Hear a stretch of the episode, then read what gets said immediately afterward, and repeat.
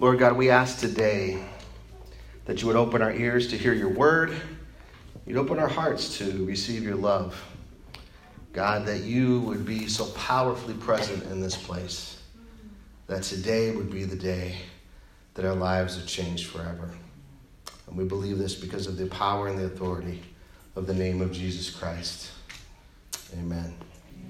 Amen. So, those who know me, um, even just for a few minutes, know that I can tend to get emotional at times. Whether it is, oh, you do know me, I see that. Whether it's uh, I'm hearing a story or sharing an emotional story, I, I, tend to get a little choked up. I get that lump in my throat. Sometimes the tears uh, begin to form a little bit around my eyes. Um, I used to like to say it was the contacts that I wore, and I just had, you know, very dry eyes. But but people know that I get very emotional, and and really, I just have to own it. Many many things make me emotional. I get emotional, you know, hearing these stories of people. I get I get emotional watching things on TV. I don't know if anybody's with me on that, but there was a show a few years ago. Some of you may remember. It It was called Extreme Makeover Home Edition. Remember that? And this guy Ty Pennington would go and he'd fix up a house for people, and they had some kind of story. And I'm telling you, they would just show the preview for next week's episode, and I was bawling. I couldn't even make it through the three minute preview, just a, a, glimpse of their story, and I would cry. And there were so many things, and, and watching sports makes me cry. I, I, don't know what it is. Um, how many of you know that Dwyane Wade, the great basketball player, is retired? It's his last season. They're doing, have you seen these tribute videos? They're, as my friend said, they'll make your eyes sweat. They were making my eyes sweat watching these tribute videos to this basketball player. And, and I just get so emotional. And so obviously, movies are one of the things that I cry at. Is, am I alone this morning? Does anyone else cry at a movie? Maybe one movie you've cried at, all right? And there are too many movies that I've cried at to remember. Although I do have to draw the line somewhere, I did not cry in Castaway when Wilson the volleyball left, okay? I am sorry. I had to draw the line of volleyball. You can pray for me, but you can understand that. All right, well, maybe I did cry a little bit. Let me be completely honest this morning, all right? I get emotional at almost every kind of story like that. And it's often those stories of, of, of loss, those stories of deep, deep pain and deep sorrow that can bring that out in us, can it not? And while there are too many movies that I've cried at to remember, there's one that I do remember very strongly. And it was a movie called Stand By Me, and it came out when I was about 15 or 16 years old. And it was a story of four uh, young boys, like around the age 11, 12, 13. And they hear about um, the body of a missing boy has been found dead in the woods. And so they go on this little trip to, to find this dead body. And the uh, main character is, is mourning and grieving the death of his older brother. And so it's just a movie that deals with death, right and left, you know, front and back. And at the time the movie came out, uh, my piano teacher at the time, Mr. Allen, was in the hospital and he was dying of cancer. And I think all of that kind of collided in my mind. And I just remember at the end of that movie just bawling and just crying. And, and as I think about it, one of the things about me is that my life has been marked by death in many ways. When I was just about nine or 10 years old in third grade, one of my good friends died on the playground right next to me. We were playing soccer, and he had a heart condition from the time he was born, and he just fell over and had a heart attack. And I literally watched him die on the playground because I, I just refused to leave until the ambulance came and took him away. And, um, and in my family's life, um, about 10 years later, in 1987, was when my grandfather died, the first person close to me that passed away. And then in 1997, his wife, my grandmother, died. And then in 2007, my mother died. And then in 2017, my father died. And every 10 years, I seem to deal with a death in the family. Of course, as a pastor, one of the things that we do is funerals. And I have done more funerals than I can remember, actually, more than I thought I would have by this age. My very first funeral was a baby, an infant that was just lived to be a couple days old and then died. And that was my very first funeral. And my last one was of a dear saint who lived a long and full life. And I've done everything in between. And one of the passages that I like to use, one of the places I go to during these times, is the story that we're going to look at this morning. The narrative found in John chapter 11. And this morning we're going to hear it read for us by my wife Jennifer. And if you'd like to read along while she's reading, I encourage you to open to the book of John, chapter 11. We're not going to have it on the screen this morning because I want to invite you also, if you'd like to, just listen, to just sit back, maybe even close your eyes, imagine and picture the story of what's happening. Put yourself in it as an observer, even as a participant, and let yourself experience the emotions and the power of this narrative. It's the story of Jesus raising his friend Lazarus. So let's hear it as it's read to us from the message translation by Jennifer. A man was sick, Lazarus, of Bethany, the town of Mary and her sister Martha. This was the same Mary who massaged the Lord's feet with aromatic oils and then wiped them with her hair. It was her brother, Lazarus, who was sick. So the sisters sent word to Jesus Master, the one you love so very much is sick. When Jesus got the message, he said, This sickness is not fatal. It will become an occasion to show God's glory by glorifying God's Son. Jesus loved Martha and her sister and Lazarus, but oddly, when he heard that Lazarus was sick, he stayed on where he was for two more days. After the two days, he said to his disciples, Let's go back to Judea. They said, Rabbi, you can't do that. The Jews are out to kill you, and you're going back? Jesus replied, Are there not 12 hours of daylight? Anyone who walks in daylight doesn't stumble because there's plenty of light from the sun. Walking at night, he might very well stumble because he can't see where he's going. He said these things and then announced, Our friend Lazarus has fallen asleep. I'm going to wake him up.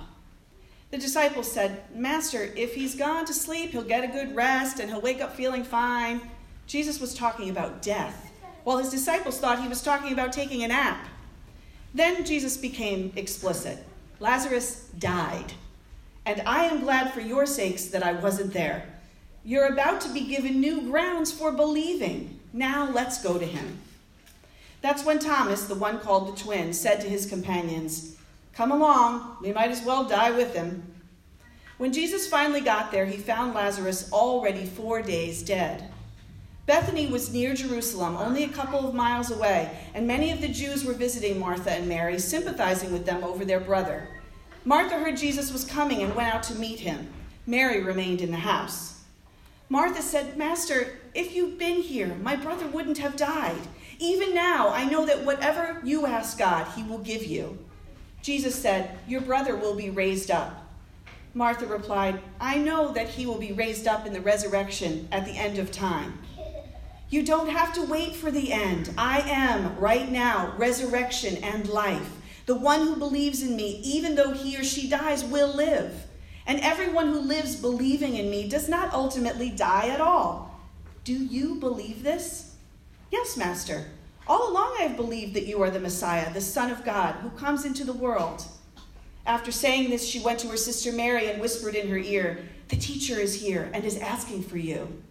The moment she heard that, she jumped up and ran out to him. Jesus had not yet entered the town, but was still at the place where Martha had met him. When her sympathizing Jewish friends saw Mary run off, they followed her, thinking she was on her way to the tomb to weep there.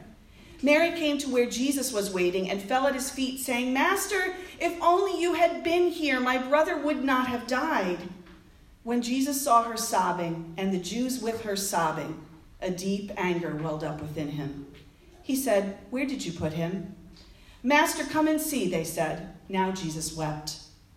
The Jews said, Look how deeply he loved him. Others among them said, Well, if he loved him so much, why didn't he do something to keep him from dying? After all, he opened the eyes of a blind man.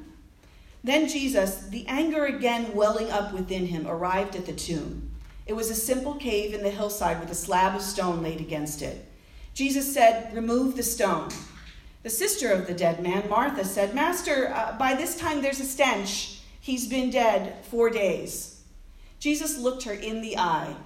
Didn't I tell you that if you believed, you would see the glory of God? Then to the others, Go ahead, take away the stone. They removed the stone. Jesus raised his eyes to heaven and prayed, Father, I'm grateful that you have listened to me. I know you always do listen, but on account of this crowd standing here, I've spoken so that they might believe that you sent me. And then he shouted, Lazarus, come out! And he came out, a cadaver, wrapped from head to toe and with a kerchief over his face. Jesus told them, Unwrap him and let him loose. Amen. Amen. You know, this story is about death and life. And I believe that God wants us to have a new perspective on the most important things that we experience, which is death and life. You see, our, our perspective is limited. And our perspective is the way we see things, the way we think about things. It's limited, it's finite. God's perspective is infinite and eternal. And if we need to shift a perspective from ours to God's, then we need the help of Jesus Christ. He is the one that does that for us. You see, Jesus Christ, by his followers, by his friends, Mary and Martha, who are also his followers, was called the Master, the Rabbi meaning a teacher or maestro. And Jesus, also being the Son of God, means that Jesus was the greatest, most brilliant teacher that ever lived on the face of the earth. He is the one who can guide us to a proper perspective and understanding of death and life. It's Jesus that teaches us how to really live, how to live a life that is worth living, how to live an abundant life. And we learn by watching what he did and listening to the words that he said. But more than teaching us how to live, Jesus also taught us how to die. For in the Gospels, we find the story of Jesus entering into death as a sacrifice of love for our sake and for the entire world. And we see the way that he even agonized the night before he was to die. And we see in him and in his teachings what death truly is and what it means. But we also see Jesus teaching us how to live after death. Now, of course, I am talking about eternal life, that life that begins now and never ends. And this story is really beginning to upend our human understanding of what is life and what is death, and is there life after death. But I believe that within this story, there is something that is also for us today in our daily lives. And it is simply this that we will all experience death before we die. Let me say that again. We will all experience many types of deaths before we die. maybe it will be the death of someone that we love or someone that we know. But there are those moments, there are those times when the pain is so deep and the sorrow is so great that we say to ourselves, I don't know if I can go on. Does anybody know what that feels like this morning? Or have you ever had a situation where, like Mary and Martha, you said, God, if you were only here, God, if you had only answered my prayer, God, where were you when I needed you the most? The cry and the anguish of our heart makes us realize that in our life we suffer losses of all kinds. It might be um, going through the loss of a marriage or a relationship. Divorce is a type of death and grief. It might be watching our children or other people that we love suffer. It might be the loss of a job or a position or of money. It might be when we have the doors to our dreams slammed shut in our face. It might be when someone rejects us or walks away from us. There are many kinds of deaths and losses that we experience in this life. And the question that I want to answer for you this morning, that God wants to answer for you this morning, is that when something really deep and dark happens in our life where we feel like we can't go on, how do we live after that? How do we go on living after such a death has occurred in our life? And I believe that Jesus gives us the answers and the examples to follow. The first thing I want to focus on as we look at this story is the emotions that Jesus experienced meaning that the emotions he went through allows him to completely understand the emotions that we're going through.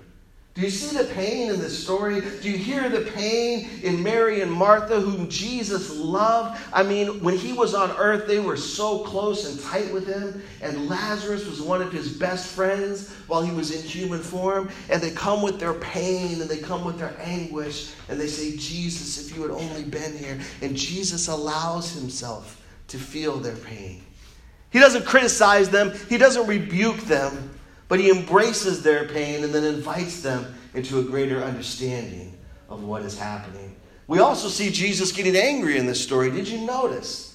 The reason one of the reasons I had the message translation read is because that in the original language, this deep troubling of Jesus' spirit was really anger. It was anger that Jesus began to feel at this situation. Now, when we experience this, we can often get angry at God or we can get angry at the person who has died and left us, right? Jesus' anger is not directed at God, and it's not directed at Lazarus or his friends, but his anger is rather directed at death itself. The last enemy, the greatest enemy we think of the human race, whom Jesus is about to defeat. Jesus' anger is that death is in this world because it's not supposed to be this way. Death came in because of sin. It came in because of the curse of the fall of humanity. But Jesus is deeply troubled. He's angry that things are not the way that they're supposed to be. He understands our pain and he understands our anger. And then we come to the shortest verse in the Bible. And the one that lets me know it's okay to shed tears. Jesus wept. Two simple words. And it's not just that Jesus shed a tear, it's that he sobbed. He was weeping. He was doing that kind of, you know, uh, really ugly crying, he used to call it, you know, where nothing just looks right and you're just letting everything out. Jesus Christ himself sat down and experienced the fullness of the pain, the anger, and the sadness that that moment represented for everyone involved. And therefore, because of the example of our master, our rabbi, our teacher, and maestro, we also have the permission and the space to be sad and to be angry and to grieve and to experience all of the emotions that we need to in the moment. For some people, we, they try to deny their emotions. And that's what doesn't allow us to live the life God wants us to live because we're trying to deny that we really feel some kind of way. Or we're, or we're trying to run away from the emotions too quickly. Or we're trying to numb the pain instead of experiencing the pain and understanding that God is there with us in the pain. What Jesus does, first of all, is He come, comes and He sits down with us in the middle of our deepest pain. But what I also notice is that while we have a Savior who is able to identify with every single thing that we've gone through, Jesus doesn't sit there forever.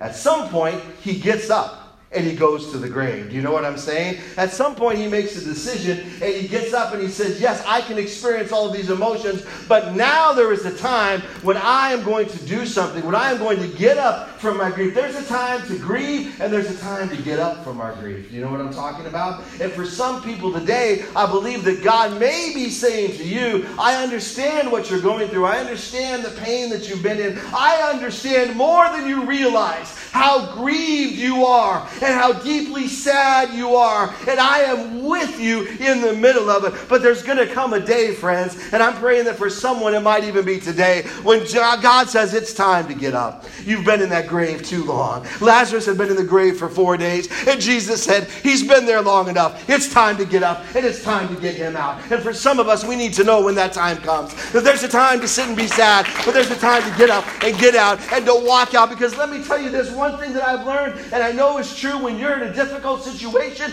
sometimes the best way out is through. Sometimes the best way out is through. There's no escape hatch to the right or to the left. There's no going back. There's only one thing to do it's to get up as hard as it is and to go forward and to move through it. But, friends, the message of hope and love this morning is that you will never be alone. For if you make a decision to believe and trust in Jesus Christ, He will be with you every single step of the way. So, in order to really live life, in order for our perspective to shift, we need to, one, embrace our emotions, all the emotions that we feel, knowing that Christ understands. And then, two, we need to make a decision, right? Because ultimately, it's our decisions that guide our lives. It's not even what we think, because, well, let me put it this way. We pastors, we like to get together, you know, and talk about our congregations. I hope I'm not sharing anything out of turn here. But one thing pastors always say is that people are going to do what they want to do. It doesn't matter how well you preach, it doesn't matter how well you understand, people are going to do what they want to do. You know what that means? That means that you and I, and, I, am with you in this, we can have all the right information, right? We can know the right decision to make. We can even feel motivated to make the right decision. But we've got this really wonderful, quirky human ability to just do what we want to do, to just decide. You know, it's our will that ultimately guides our lives, right? I mean, we, we think, oh, if I just give someone all the information, then they'll make the right decision. Well, yes and no. Or if someone just felt the right emotions, they would make the right decision. Well, yes and no. Sometimes, and, and some of you know this, maybe most of you know this, sometimes haven't you just made a decision and you're not even sure why you did it? Because you didn't feel like doing it and it didn't make sense to you, but you went ahead and did it. Because we have this capacity to exercise our will to make a decision about what we're going to do in our lives.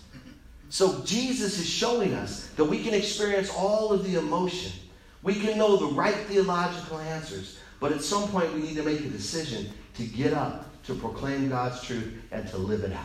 Amen. And to walk forward. Amen. And that's the power. That's the power of the resurrection life. That's the power of a new life. And what is the decision? I believe quite, quite simply today, friends, that Jesus Christ is calling us to one decision, the, the most important decision the decision that I challenge you to make today and every day of your life. And it's the decision to trust and believe in Jesus Christ. Amen. To trust and believe in Jesus Christ. It's difficult to trust, isn't it? For in those moments of hardship, we have a decision to make. Will I turn away from God or will I turn to God? Will I trust Him, right? Will I do something to try to escape the pain or will I allow Jesus to meet me in the middle of my pain? Right? We have a decision to make to trust or not to trust. And it's quite understandable to me the people that decide not to trust in God because you feel like God has let you down.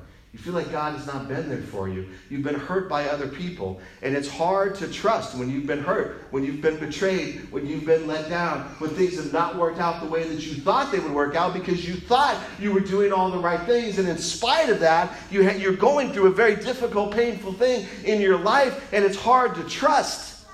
And sometimes people say, I'm only going to trust myself, but even those people have a hard time trusting themselves. And then the fear sets in, and we're not sure who we can trust. But Jesus Christ is asking us to make a decision Will you trust me? When Mary and Martha, the sisters, came out to him and they're upset and they're grieving and they're saying, Jesus, we wish you would have been here. He's saying, Will you trust me? I am the resurrection and the life. Amen. Will you trust me that I'm here now and that something is about to happen now? You see, we need to trust that there's hope and there's always hope. Because the end of life is when we believe that there's no hope anymore. When we're convinced or convinced ourselves that there is zero hope, there is no hope, that it is truly over for us. But, friends, hope is alive because Jesus is alive. And there's always hope. It may be small, it may be like just one of these tiny little candles, it may just be a hope that's flickering. But Jesus says, I, I can deal with that. I can take the small, it's okay. You only have the faith of a small mustard seed. I can take that. It's all right. Watch what I can do with that amount of faith. You only have a little bit of hope. You feel like you're just barely hanging on. I'm not going to snuff out a smoldering wick. I'm not going to break a bruised reed. But I'm the God who's going to take whatever is small, whatever is broken, and I'm going to make it right. Yes. And I'm going to show you that hope is alive. Excuse me, because I am alive. I am the resurrection and the life. Notice his question to the sisters Do you believe? Do you believe? That is the question that the presence of God in this room is asking each and every one of you this morning. Do you believe? Do you believe that Jesus Christ is the resurrection and the life? And do you believe that He's on His way? Do you believe that He's on His way to you this morning? Another fascinating part of this story to me is the fact that Jesus doesn't come right away. Jesus doesn't come right away. Again, the narrative says when he heard the news that his friend, the one that he had loved, was dead, oddly, he waited. He delayed till he was dead four days to go. And isn't that how we feel sometimes? That God is delaying in answering our prayers, right? That somehow God is not yet moving. But today I want you to know that God is always at work and that He had a purpose in that. For he told his disciples, Listen, Lazarus is dead, and I'm glad for your sakes that I wasn't there on your time, because you're about to be given grounds for new belief. Something better is about to happen. So you need to know this this morning that some of you are praying to God for something, and God has not yet answered you, but it's because he has something better for you. And you need to believe that. we need to trust that? That the reason you're not getting your answer is because God has something better for you. Before I moved to Connecticut, when I was pastoring in Ohio and I knew that I needed to leave a very difficult situation that I was in, I was seeking God's direction. And there was a church in Columbus, Ohio that I really wanted to go work at, and I loved that church. And they said no to me. And I said, How can you say no to me? This is horrible. And I was all upset. But if God had said yes to that, I never would have made it to Connecticut. I never would be here today. Because God had something better for me. God delayed in his answer. Some of you, right? I'm speaking to some of you because right now you're seeking God. You're asking God for an answer and you don't feel like God has heard you. You feel like He's taking His time. You don't think He understands how important this is to you right now. You're not sure that He's really on the case at the moment, but you need to know that He is already working at it. He already knows what He's going to do, and He's got something better for you. Jesus has a purpose that He's always on time. You got to trust that. You got to make a decision to trust and believe that Jesus is always, always on time. That when he shows up is the exact right time that he needs to show up in your life and to do what he's about to do. We need to trust and believe. And again, belief is believing that Jesus Christ offers us life, true life. Jesus Christ engaged in this whole situation because he had a purpose, right? And in his purpose, he wanted to show that, that he was more than just this great miracle worker prophet that the people thought. But there was something even more to Jesus Christ, that he truly was the Son of God, the King of Kings, the Lord of Lords, and the Messiah, Savior, God in the flesh come to earth. Because Jesus had healed the blind, Jesus had made the lame to walk. Jesus had performed other miracles, but raising someone from the dead is another thing entirely. And waiting until they were four days dead, until they had covered the cave with the stone, until it was done, done. He wasn't just sick. He didn't just trip and fall. He hadn't fainted. He wasn't going to be revived. He was dead, dead, dead. And Jesus came to show that he had the power even over death. And that's why he said, I'm glad for your sakes that I wasn't there, because I'm about to reveal to you who I am. But catch this this was before Jesus himself died. So when Jesus comes to that grave, that physical grave, and he says, Roll the stone away, and he calls out Lazarus' names Lazarus, come out. And I love what one old preacher said back in the day. He called his name Lazarus because if he had just said come out, the whole grave would have come out. Everybody would have come up out of the ground. He had to specify who he was talking to in that moment. Lazarus, my friend, you, I want you to come out, right?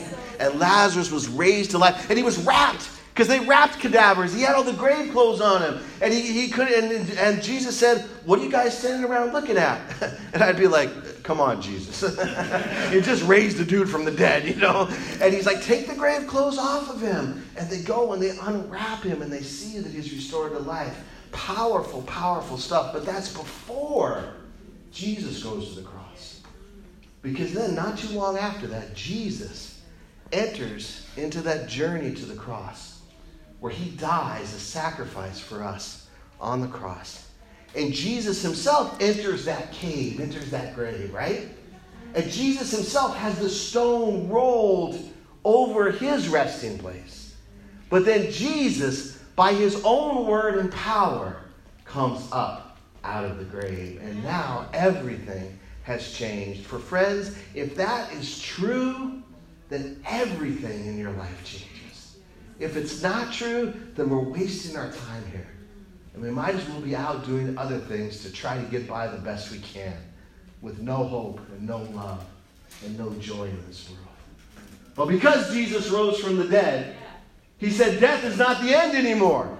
Death is not the final word. It's not the end of the story. The enemy has been defeated. In fact, you all will die one day, but those who believe in me, even though they die, they will live. They will truly live again because I have the power over life and death, and I will bring you back to life. And we need to understand that Jesus operated in that way with Lazarus to show us who he was and give us the hope that we can trust and believe in him. And then he proved it all by rising himself from the dead. And he appeared to his followers and then he ascended into heaven. And the Bible tells us that Jesus, from that place in heaven, will come back again one day. The Holy Spirit of Jesus is present with us every moment, everywhere. But the body of Jesus is with God the Father right now. And the resurrected body of Jesus is coming again. And what does it say he'll do when he comes again, friends, right? It says that the dead in Christ but rise first. Come on, are you with me? Do you understand that while we may not get that experience they had then, all of us are going to enter into the grave at some point, right? And it won't be on this side of the grave, but it'll be on the other side of the grave that Jesus stands because death is a path. It starts here, but it leads us to something else. And Jesus will stand on the other side of the path and he will say, I'm coming again and I'm calling out your name. He's like, Alyssa, it's time to come up. Josh, it's time to come up. He's calling out the names of everyone just as he called the name of Lazarus, and he said, I am giving you life that will never, ever, ever end. Do you trust and believe that Jesus Christ is the resurrection and the life today? It's the decision that God invites us to make. No matter who we are, because He understands every single emotion that we have. He understands every experience that we can go through. Everything that you've been through and are going to go through, Jesus Christ can understand that to the fullest. And he still invites you to make a decision to trust and believe that he is the resurrection and that he is the life. And this changes everything. And what I'm thinking this morning is, in spite of what you're going through, or because you're going through it, will you trust and believe in Jesus Christ? Will you believe that, that Jesus Christ is always on time? He has a purpose. He understands. He sits with you in your pain, and then he takes your hand and raises you up and begins to walk with you through what you're walking through. Do you believe that? That's, that's the question that I believe is echoing across the pages of time into our ears today. Do you hear Jesus whispering to you, Do you believe? Do you believe? I have the resurrection and the life. Do you believe? We're going to invite you to meditate on this for just a moment. So I'm going to invite you, if you'd like to, to just close your eyes for a minute, but you don't have to. Just think about what you're going through right now. Or think about what you've been through recently. Think about what you're experiencing, that you're crying out to God and saying, God, please answer me. If only you had shown up. Where is your pain this morning? Where are things difficult and dark this morning? And then I want to invite you in the middle of that to hear the voice of Jesus whispering in your ear, I am the resurrection and the life. Not just for when you die and go to heaven, but I'm the resurrection and the life right now. For the situation you are in right now. For the relationship you are in right now. For whatever you're going through right now. I am. I am. I am the resurrection and the life. Do you believe? Do you believe that this morning? For if you believe that and receive Jesus into your life, He will give you a new life. You will wake up as if you were asleep into a new life that will begin now and never, ever, ever end.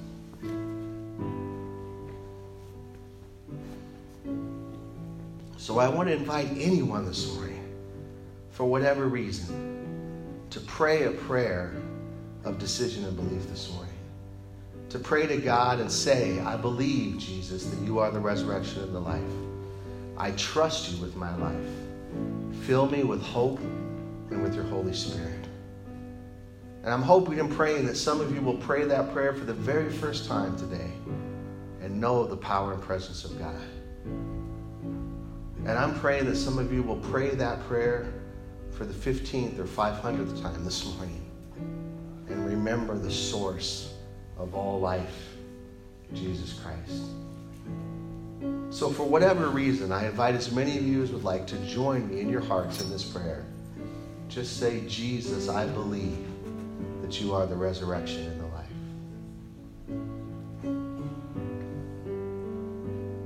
Jesus, I trust you with my life. God, fill me with hope and with your Holy Spirit.